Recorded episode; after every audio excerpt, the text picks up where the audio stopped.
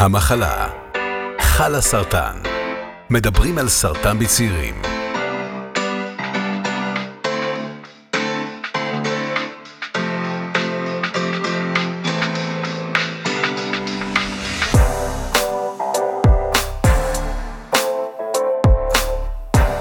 אה, אז שלום לכולם ולכולם, וברוכים הבאים לפודקאסט המחלה של חל הסרטן. אני ענת שפיר, אני בת 41 ואני מחלימה מסרטן השד. אני עצמאית ויזמת ובת זוג של ליאור ואימא של ארי וליב, שהם אה, בני 7 ו-8, והם היו בני 4 ו-5 כשהוכנתי לסרטן. ואיתי נמצא בשיחה טרנס-אטלנטית נדב וייסמן. היי נדב. היי, היי ענת, מה נשמע? בסדר, תציג את עצמך קצת למאזיננו. אה, טוב, אני קצת מתרגש. אה, אז אה, אני נדב, אני בן 38, נשוי למורן, ואבא של יונתן, בן שנתיים. אני... אני עברתי כל מיני גלגולים תעסוקתיים, הייתי פסיכולוג, אחר כך התחלתי בשיווק דיגיטלי וסיימתי בתוכנה. אה, אובחנתי לפני שנה וחצי עם אה, סרטן מעי גס שלב 4, גרורות בכבד, אה, ואני מטופל בארצות הברית בעשרה חודשים האחרונים. אז זהו, אז בדיוק על זה אנחנו, בדיוק על זה אנחנו הולכים לדבר היום. כי בעצם אני, אני ונדב יש בינינו כמה קווי דמיון, גם בעיסוק המקצועי, גם גרת ליד איפה שאני גר עכשיו, נכון? גרת באזור כיכר רבין. אה, שזה היה אחד, מה, אחת מהסיבות שנגיד אני בחרתי בגללם את הבית חולים שבו טופלתי, זאת אומרת, הרי חולה אונקולוגי יכול לבחור כמעט כל בית חולים שהוא רוצה להיות מטופל בו. אה, אז אני בחרתי באיכילוב כי שתי סיבות, גם יש לי חברה שהיא אונקולוגית שם, וזה תמיד עוזר, לא משנה שהיא עוסקת בכלל בסרטן הרמונית, אה, אבל זה עוזר קצת לצאת מהאנונימיות, וגם כי בתכלס זה קרוב לבית. כמה זה קרוב לבית? יום אחד הייתי עם הילדים בגינה והרגשתי ממש רע, אז פשוט המשכתי למיון האונקולוגי ברגל, כאילו, ככה זה קרוב. אה, וזאת הייתה, זה, זה השתלם, במיוחד בהקרנות, צריך ללכת כל יום וכל מיני דברים כאלה. אבל זאת פריבילגיה עצומה שיש בית חולים גדול וטוב שמתעסק במחקרים ויודע איך לטפל בסרטן הספציפי שלי ממש טוב. כל כך קרוב וזה מין, אבל זה לא תמיד המקרה. אה, כמו, כמו אצלך בעצם, נדב, נכון? נכון. אה, אז אני, אני בעצם, אה, בהתחלה החלטתי להיות מטופל בשיבא, והגעתי לשם, מן הסתם עדיין לא ידעתי מהחיים שלי, לא ידעתי שום דבר. הבנתי שיש לי מחלה לא פשוטה בכלל, אני יודע, הבנתי מה זה שלב 4, אבל אף אחד לא דיבר איתי עדיין על שלבים אז. אמ, אבל אה, די מהר הבנתי שמה ש... בעצם מסרטן מעי שלב 4 גרורתי זה לא משהו שמחלימים ממנו, אבל uh, אני די מהר הבנתי שהטיפולים שאני מקבל בארץ uh, לא יביאו אותי, כלומר המצב הרצוי היה להגיע לנתיחות ובעצם שהכבד יהיה ללא גרורות. הבנתי שבטיפול בארץ אה, די מהר הבנתי שהוא לא יכול, לה... שהסיכוי שהוא, שהוא יביא אותי לשם הוא מאוד קטן. בגלל, אוקיי, אז אני... והתחלתי לחפש אופציות אחרות. אז בגלל הסוגי טיפולים שקיימים בארץ, בגלל שלא הגבת טוב, זאת אומרת... בגלל סוגי הטיפולים. אוקיי. לא, בגלל סוגי הטיפולים שקיימים בארץ. אוקיי. זאת הבנתי שהסיכוי להגיע לנסיכות עם אה, כימותרפיה מסורתית רגילה הוא קטן, הוא פחות מחמישה אחוז סיכוי, ואני צריך לחפש אופציות אחרות. אוקיי, אז מאיפה מתחילים בעצם את המחקר הזה? אז אה, זה הלך בכמה, אה, בכמה ערוצים. קודם כל, בגלל, ש, בגלל הרקע המחקרי שלי בפסיכולוגיה, אני יודע לקרוא מחקרים, אז התחלתי בעצם להיכנס לאינטרנט ופשוט לחפש לפי מילות, לחפש מחקרים לפי מילות חיפוש, והתחלתי לקרוא אבסטרקטים, העברתי לחברים, לחבר, לשני חברים שהם רופאים, גם לעשות סקירות ספרות בכל מיני תחומים קרובים, ודי מהר מצאתי איזשהו טיפול שהיה נראה לי שיתאים לי, שיתאים לי בדיוק, כי הוא, הוא היה כתוב שהוא מתאים בדיוק באמת למטופלים שהם שלב 4 עם גרורות בכבד ורק בכבד, um, והוא מבוצע בעיקר בצפון אמריקה. אוקיי. Okay. אמ, ומה שקרה בעצם זה שבתקופה הקרובה הייתי בארץ מטופל שלושה חודשים בערך, מה שקרה זה שבעצם האופציה הזאת בהתחלה הייתה אופציה שאני קורא עליה, שאני בודק עליה, שאני uh, מדבר עם רופאים, שאני הולך לקבל חוות דעת, ככה לאט לאט, אבל ככל שהטיפול שלי בארץ גם uh, התחיל, בהתחלה הוא עבד, אבל ככל שהוא התחיל להיכשל, זה היה איזשהו תהליך הדרגתי, אז העסק של לנסוע לטיפול בארצות הברית הפך ליותר ויותר רציני, והתחלנו, אני ואשתי מורן, לעשות דברים יותר קונקרטיים כדי להבין אם הדבר הזה באמת אפשרי, ו- ואשכרה לעשות את זה.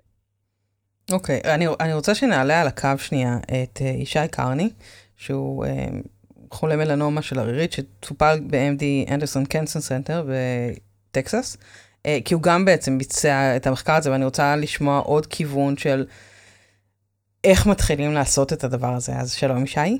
אהלן, מה נשמע? מה שלומכם? היי. ישי ונדב, תכירו, אתם, אנחנו בשיחה כזאת. אהלן נדב. אף אחד לא נשמע. ניו יורק וטקסס. לא, אני יודע שאתה לא שם עכשיו, אבל... כן, אני כבר לא שם.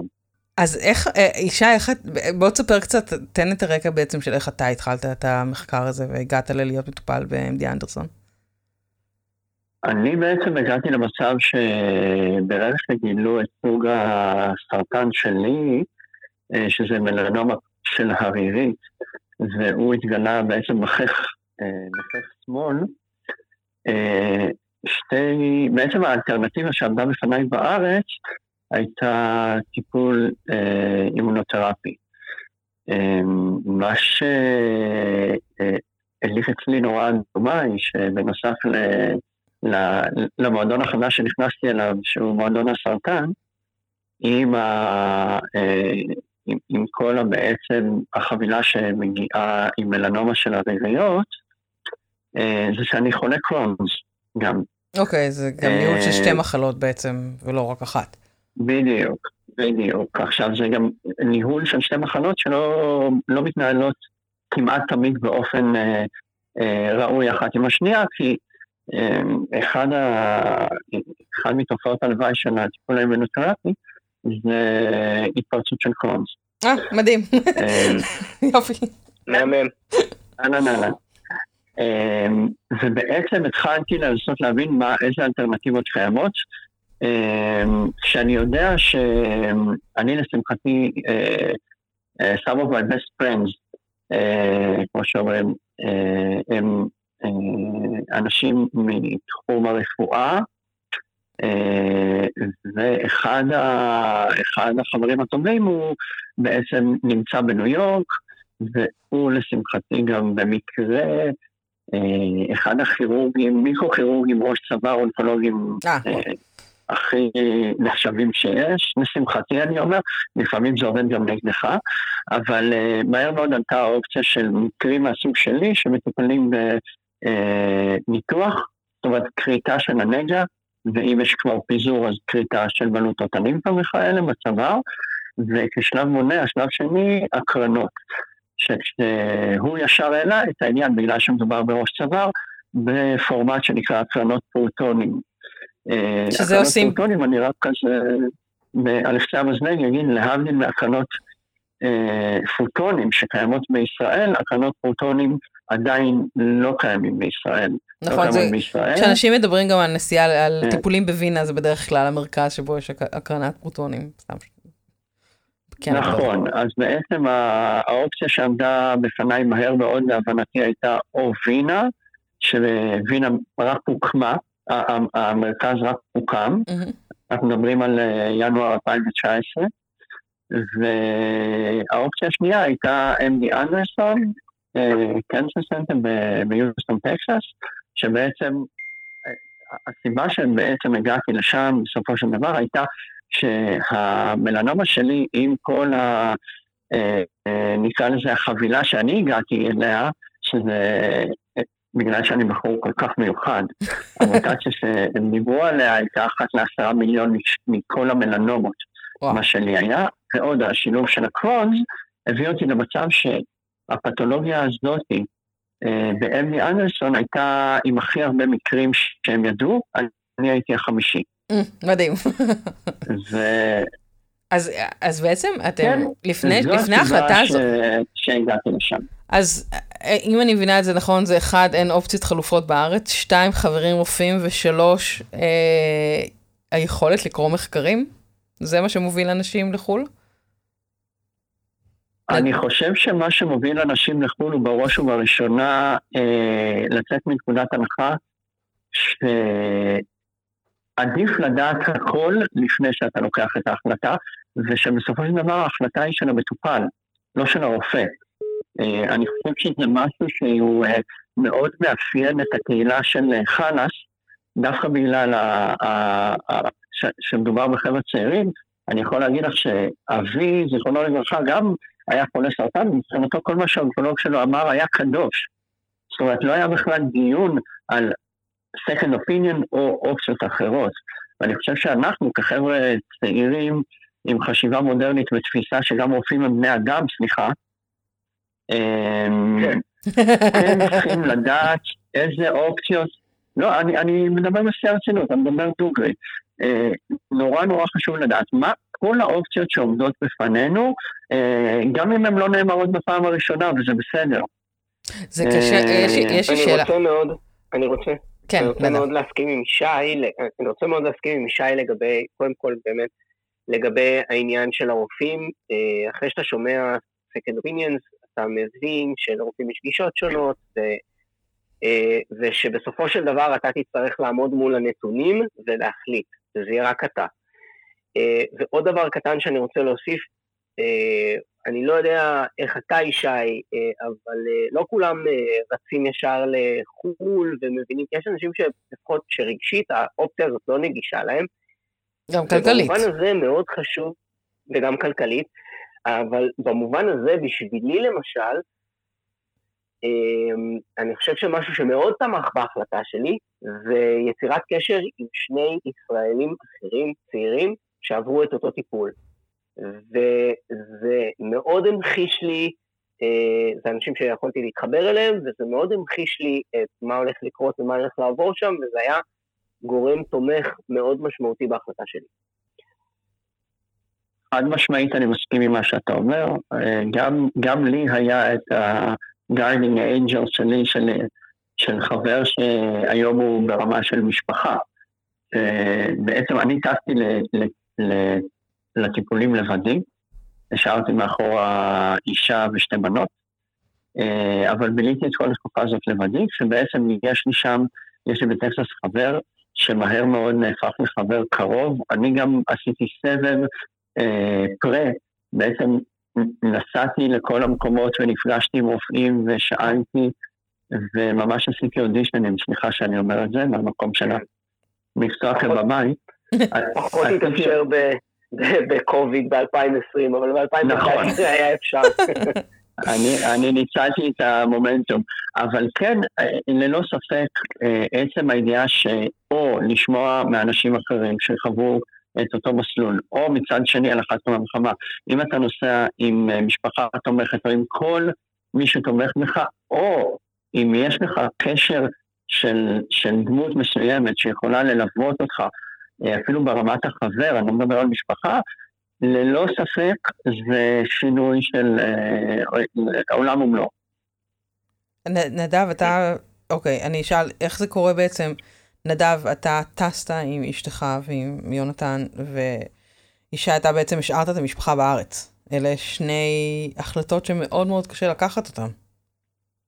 איך בעצם ביצעתם כל אחת מההחלטות? בעצם, נדב, מה, מה עמד מולך, או מול, מולכם, בהחלטה הזאת? אני חושב, תראי, במקום שלנו, אנחנו היינו משפחה יחסית חדשה, אני, אני ומורן מכירים, אה, מכירים אה, חמש או שש שנים, ונשואים שלוש שנים, ויונתן היה בן שנה כשנסענו. אה, אני חושב שלא היה לנו ספק שאנחנו עושים ביחד, אני גם לא חושב שהייתי מצליח לעשות מהלך כזה אה, בלי מורן, שהיא חלק מאוד משמעותי בטיפול שלי ובכל מה שאני עושה. אמ, אז אה, אני חושב שזו הייתה החלטה משותפת שלי ושלה, ובטח שלא להיפרד לתקופה ארוכה מ- מתינוק כזה קטן. כן. אמ, אז זה, זה לפחות אצלי, זה מאוד מעניין אותי באמת לשמוע איך אישה החליט. ישי, איך זה היה אצלכם? אה,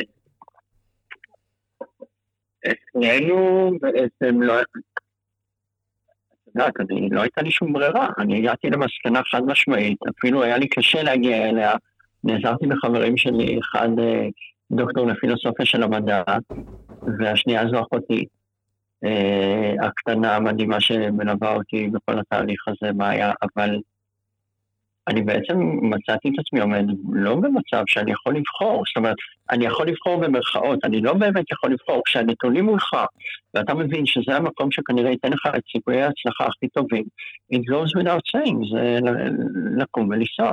אם זה נוח, אם זה לא נוח, אם יש לך חברים, אם אין לך חברים, עם כל המשתמע מכך. ואיך מתמודדים עם ה... אני חושבת שזה נכון, אגב, בין אם אתה בא עם המשפחה הגרעינית שלך ובין אם לא, איך מתמודדים עם הבדידות הזאת בטיפולים? כי זה באמת לבד, אובייקטיבית. לא? אה? איך מתמודדים עם הבדידות הזאת בטיפולים בחו"ל? אה, כמו ילדים גדולים. אני בן אדם מאוד מאוד אופטימי, אני בן אדם מאוד מאוד שמח, אני בן אדם מאוד מאוד... אה, אה, שאני מחפש באופן קיצוני את המקומות המשעשעים, המצחיקים והקומיים בכל סיטואציה. אני יכול להגיד לכם שיש לי סלפי עם הצוות מחדר ההקרנה, מכל הקרנה. שבעצם היה חוק אחד, והם ידעו את זה, שאסור לחזור על אותה פוזיציה פעמיים. אה, יש לי עשרות תמונות מהקרנות, כולל זה שבשלב מסוים הם ביקשו שאני אשאר לעוד טיפולים, כי היה להם נורא מעולה. ונדב, איך זה אצלכם? זאת אומרת, אתם כבר תקופה ארוכה, ואתם, אני גם יודעת, לא דיברת על זה, אבל שבעצם עברת כמה גלגולים, זאת אומרת, ב-Sloan, אה, כמה סוגי טיפולים, ועכשיו אתה חלק מניסוי. אה, נכון, אני עכשיו ב-clinical trial וגם ב-Sloan Kettering Memorial באותו בית חולים. Uh, אני חושב שאנחנו עברנו פה, עברנו פה כמה גלגולים, חודשיים ראשונים, גם בהתחלה תכננו לנסוע לתקופה הרבה יותר קצרה, זה התארך מכל מיני סיבות רפואיות, אבל בחודשיים הראשונים היינו אצל משפחה בניו ג'רזי, ואחרי חודשיים הבנו שזה מתארך, והדבר הזה כבר מיצה את עצמו, אז uh, בעצם uh, שכרנו בית. ב, ו, ו, ובעצם אה, לאט לאט יצרנו לנו, כאילו התמקמנו פה, אה, גם הכרנו פה חברים, גם ישראלים, גם יהודים, זה מקום מאוד כזה Jewish town. ויש פה הרבה יהודים ויש פה ישראלים שלומדים בפרינסטון, ומאוד אה, ככה התערינו פה בקהילה, הכנסנו את יונתן לדייקר, הוא מדבר אנגלית. אה, אז, אז קצת, קצת התמקמנו פה ויצרנו לעצמנו איזשהו מעגל אה, חברתי, שזה משהו שמאוד מאוד עוזר. זאת אומרת, יש אנשים פה שהם עם ילדים, ויונתן משחק עם הילדים, ואנחנו אוכלים אצלם, אה, לא יודע, ארוחות שבת, ו, אה, אז זה משהו מאוד מאוד חשוב. אה, אבל יש באמת, אה, גם כשאנחנו ביחד, יש פה איזושהי בדידות ואיזושהי אה, התמודדות עם, ה, עם, החוסר, עם החוסר, כאילו, יכולת לקבל את כל התמיכה שיש לך בארץ. סתם, יש לנו גם, אני, אני חייב, יש לנו ככה, לי ולמורן חוויה מכוננת מה, מה, מהנסיעה הזאת, שהיא אגב גם, אה, אני חייב להגיד שהיה לה גם את הצדדים החיוביים שלה, אנחנו טיילנו פה כשהרגשתי טוב, אנחנו הסתובבנו וראינו, היה לנו שלגים ושלכת והרים, וככה, אה, באמת ראינו הרבה, אבל כשהגענו, אה, אז בעצם אה, אחרי כל ההכנות לנסיעה וכל החוות דעת וכל השיחות עם הרופאים, אה, בעצם הם רצו שאני אעשה אה, CT אה, לפני שאני מגיע, כדי לראות שבאמת אה, המצב עדיין אה, מתאים לטיפול. וברגע האחרון לפני הנסיעה גילינו שיש לי גם אה, קשריות בריאות, שזה בעצם אה, מחוץ, מחלה מחוץ לכבד, ובעצם יום לפני שהנסיעה, שאנחנו, יום לפני שאנחנו טסים, אנחנו על מזוודות בעצם, אנחנו מגלים שלא בטוח שאני אקבל את, ה, שאני אקבל את הטיפול. אז מה, אז בעצם מתחיל עוד סבב? מה קורה? לא, אז, אז, אז פה אה, היה איזשהו אה, סבב התייעצויות רגע מה לעשות, לנסוע, פשוט לנסוע, או לדבר, לעדכן את הבית חולים. כולם אמרו לי לעדכן את הבית חולים, ואני אמרתי למורן, תקשיבי, אנחנו נוסעים. אם הם רוצים להגיד לי לא, שיגידו, שיגידו לי את זה to my face. כאילו, אמרתי לה, אנחנו נוסעים. אה, נסענו, ויש לי זיכרון מאוד מאוד חזק שלי ושל מורן יושבים כאילו באיזה מקום בניו יורק ביום גשום בקיץ ליד הבית חולים ומחכים להיכנס, אה, כאשר אנחנו לא יודעים אם אני אקבל את הטיפול, ואני חושב שזה מאוד משקף את חוויית באמת האי-ודאות וה... והחוסר אונים שהרבה פעמים יש לך, שאתה באמת במקום שאתה לא מכיר, ואתה לא מכיר את מספיק טוב את התרבות, ואתה לא יודע לגמרי איך דברים עובדים. בסוף זה הסתדר, והם נתנו לי את הטיפול, אבל זאת חוויה שהיא נורא, היא מאוד מאוד זכורה, היא מאוד מטלטלת גם. גם. כן. היא מאוד מטלטלת, היא מאוד משקפת את חוסר הוודאות ואת כל הטלטלות שאנחנו עוברים פה. איזה הכנות, כאילו, איך, איך זה עובד? במקרה שלי, זה היה בעיקר עניין של, אה, של ביטוחים. Mm-hmm. צריך להבין שטיפול בבית חולים פרטי בארצות הברית זה משהו שבן אדם רגיל, מעמד ביניים, לא יכול לעמוד בו לבד. וזה גם לא, כאילו, אני אמכור את הבית שלי עכשיו ואני אתרושש וזה, וזה לא עובד ככה, אתה לא, אתה לא תרושש את המשפחה שלך בשביל ללכת לטיפולים. אז האפשרויות הן, אם יש לך ביטוח פרטי, אה, וגם אם הטיפול הוא אה, בעצם, הטיפול שאתה הולך אליו הוא הדבר היחיד והטוב ביותר ש, אה, שאתה יכול לקבל, וזה גם מה שהרופאים אומרים והחוות דעת אומרות, אז גם קופת חולים, הקופת חולים שלך גם, גם יכולה להשתתף. אצלי הטיפול בעצם ממומן במשותף על ידי, אה, על ידי קופת החולים וביטוח פרטי. אוקיי. ויש יש, יש טיפולים, ש... זאת אומרת, חברת ביטוח הרי יכולה לסרב לדברים. אה, יש לך איזה שהם טיפים להתנהלות מולם וכל מיני דברים? אמ, קודם כל, אני חייב להגיד שנכון שכאילו הרבה פעמים התדמית אה, על חברות ביטוח זה שהם, זה נכון, זה הביזנס שלהם והם לא רוצים לשלם, אבל לפחות במקרה שלי, אה, החברת ביטוח שלי אה, נתנה לי שירות מאוד טוב ומהיר, והם לא עשו שום, כאילו, ההתנהלות מולם הייתה מאוד מאוד מאוד, מאוד אה, חיובית.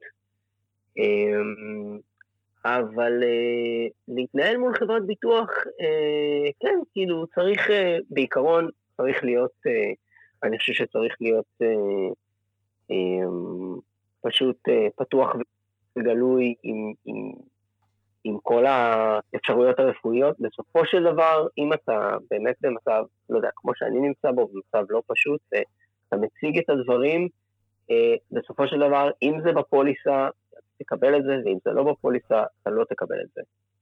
אוקיי. Okay. אבל כן חשוב לקרוא מאוד מאוד מאוד טוב את הפוליסה ולהבין מה מגיע לך. אוקיי. Okay. ואני אשאל עוד, עוד כזאת שאלה שאולי, איך זה עובד בעצם מול המוסד הרפואי בארץ? כאילו, כל הטיפול בך עובר לבית חולים האחר, אתה בקשר עדיין עם האונקולוגים שלך בארץ, איך מנהלים את הדבר הזה? אוקיי, okay, אז אה, קודם כל, אה, דבר ראשון להגיד על זה, זה שזה תלוי בך. אה, עכשיו, אה, בתי חולים כמו MD Anderson או Sloan Kettering מקבלים כל הזמן מטופלים מכל העולם והם רגילים לחלוק מידע ולעשות מה שנקרא טיפול משולב. חשוב לציין אה, שמדובר פה על בתי החולים בין, על מרכזי הסרטן מהמובילים בעולם, כן? זה לא, כאילו, אני עושה פה את ה-disclaimer הזה, כי הם באמת אה, כן. מעצמות אה, אונקולוגיה, לא יודעת איך לקרוא לזה. אה, נכון, וחשוב להגיד, בעיקר הם מעצמות מחקר, זה מקומות שממציאים טיפולים, אוקיי? אז הדברים הכי חדשים הם שם. כלומר, אני מטופל, ב... הטיפול שאני מטופל בו, שאני טיפלתי, הגעתי בשבילו ל-MSK, הוא טיפול שאונקולוגית ב-MSK המציאה אותו לפני 30 שנה, ומאז הוא עבר כמה גלגולים והתפתח, ועבר לעוד בתי חולים, אבל המציאו אותו פה. אמ, עכשיו, אה, לגבי חלוקת מידע, אה, אז הם, הם אה, מאוד רגילים לזה, זה גם תלוי בגמישות של, הרופאים, ונגיד, אני, התכנון היה באיזשהו שלב לעבור לטיפול משולב, שאני אהיה מטופל ב-MSK ובשיבא ביחד, היה כבר קשר בין הרופאים, זה לא בעיה. עכשיו, רק צריך להיות ברור מי מוביל את הטיפול, מי לוקח את ההחלטות ומי מבצע. בעצם מי ה-case manager. אה, בדיוק. והרופאים... זה צריך להיות ברור לשני הצדדים. הרופאים בארץ הם גם מתורגלים לזה? זאת אומרת, מהצד שלי. אבל אני אשאל גם יותר מזה, הם יכולים, הם לפעמים קורה שהם ממליצים לך בעצם על טיפול שנמצא בחו"ל? או שזה בעצם אתה... אם רופא... בהחלט, אם, אם רופא... תראי, הרופא אה, הרופא יכול, אה, אני, אני בטוח שהרופא שלי, כאילו, הרופאים שלי בארץ, אה, אם הם יודעים על טיפול שקיים רק בחו"ל ולא קיים בארץ, והם חושבים שכאילו מקצועית שזה הדבר הנכון בשבילך, הם יגידו לך. אוקיי. Okay. יש פה תמיד איזה שהם גם כאילו אינטרסים, למשל, היה טיפול דומה אה, דומה אך שונה בארץ, ואני עשיתי מאמצים כדי להבין טוב טוב את האותיות הקטנות ולהבין מה ההבדלים בין מה שעושים בארץ למה שעושים פה. בסופו של דבר הבנתי שיש הבדל, אמ, אבל, אה, אה, אבל הייתה, הייתה גם את האופציה הזאת, ולכן אתה גם תמיד טוב לדבר עם רופא, גם עם רופאים, זה הקטע של second opinion שהוא כל כך חשוב, לדבר עם רופאים שהם לא בתוך, ה... לא בתוך העניין. זה מישהו שבא מהצד, דעתו המקצועית, והוא לא תלוי לא לפה ולא לפה. אמ, זה תמיד עוזר לקחת את ההחלטות. אוקיי, okay, אני... אני רוצה להוסיף שבעצם אתה גם כותב בלוג בעצם על כל העניין הזה של טיפולים בחו"ל, אתה ומורן אשתך. שאנחנו נכון. נוסיף לו שקוראים לו סרטן והעיר הגדולה. סרטן והעיר הגדולה. אה, כי זה פשוט, זה נושא כל כך רחב, אני מרגישה שהצלחנו לגעת רק בכמה נקודות, אבל כל מי שרוצה להמשיך לקרוא ולהתעמק בעצם בכל המורכבויות של הטיפול הזה בחו"ל, וגם להכיר עוד יותר לעומק את הסיפור של נדב ומורן, אז אני מזמינה אתכם להיכנס גם לבלוג המדהים הזה. אה, ואם אני אבקש כזה טיפ אחרון, אה, למי ששוקל את זה, כי ברור שכשיש אופציות אז לא בדיוק על הפרק, אבל לפעמים האופציות, כמות האופציות מצטמצמות וצריך להתחיל לחשוב על הדבר הזה ברצינות. איזה טיפ תתן למי שעומד בנקודה הזאת? למי שעומד בנקודת ההחלטה? כן. Hmm. Um...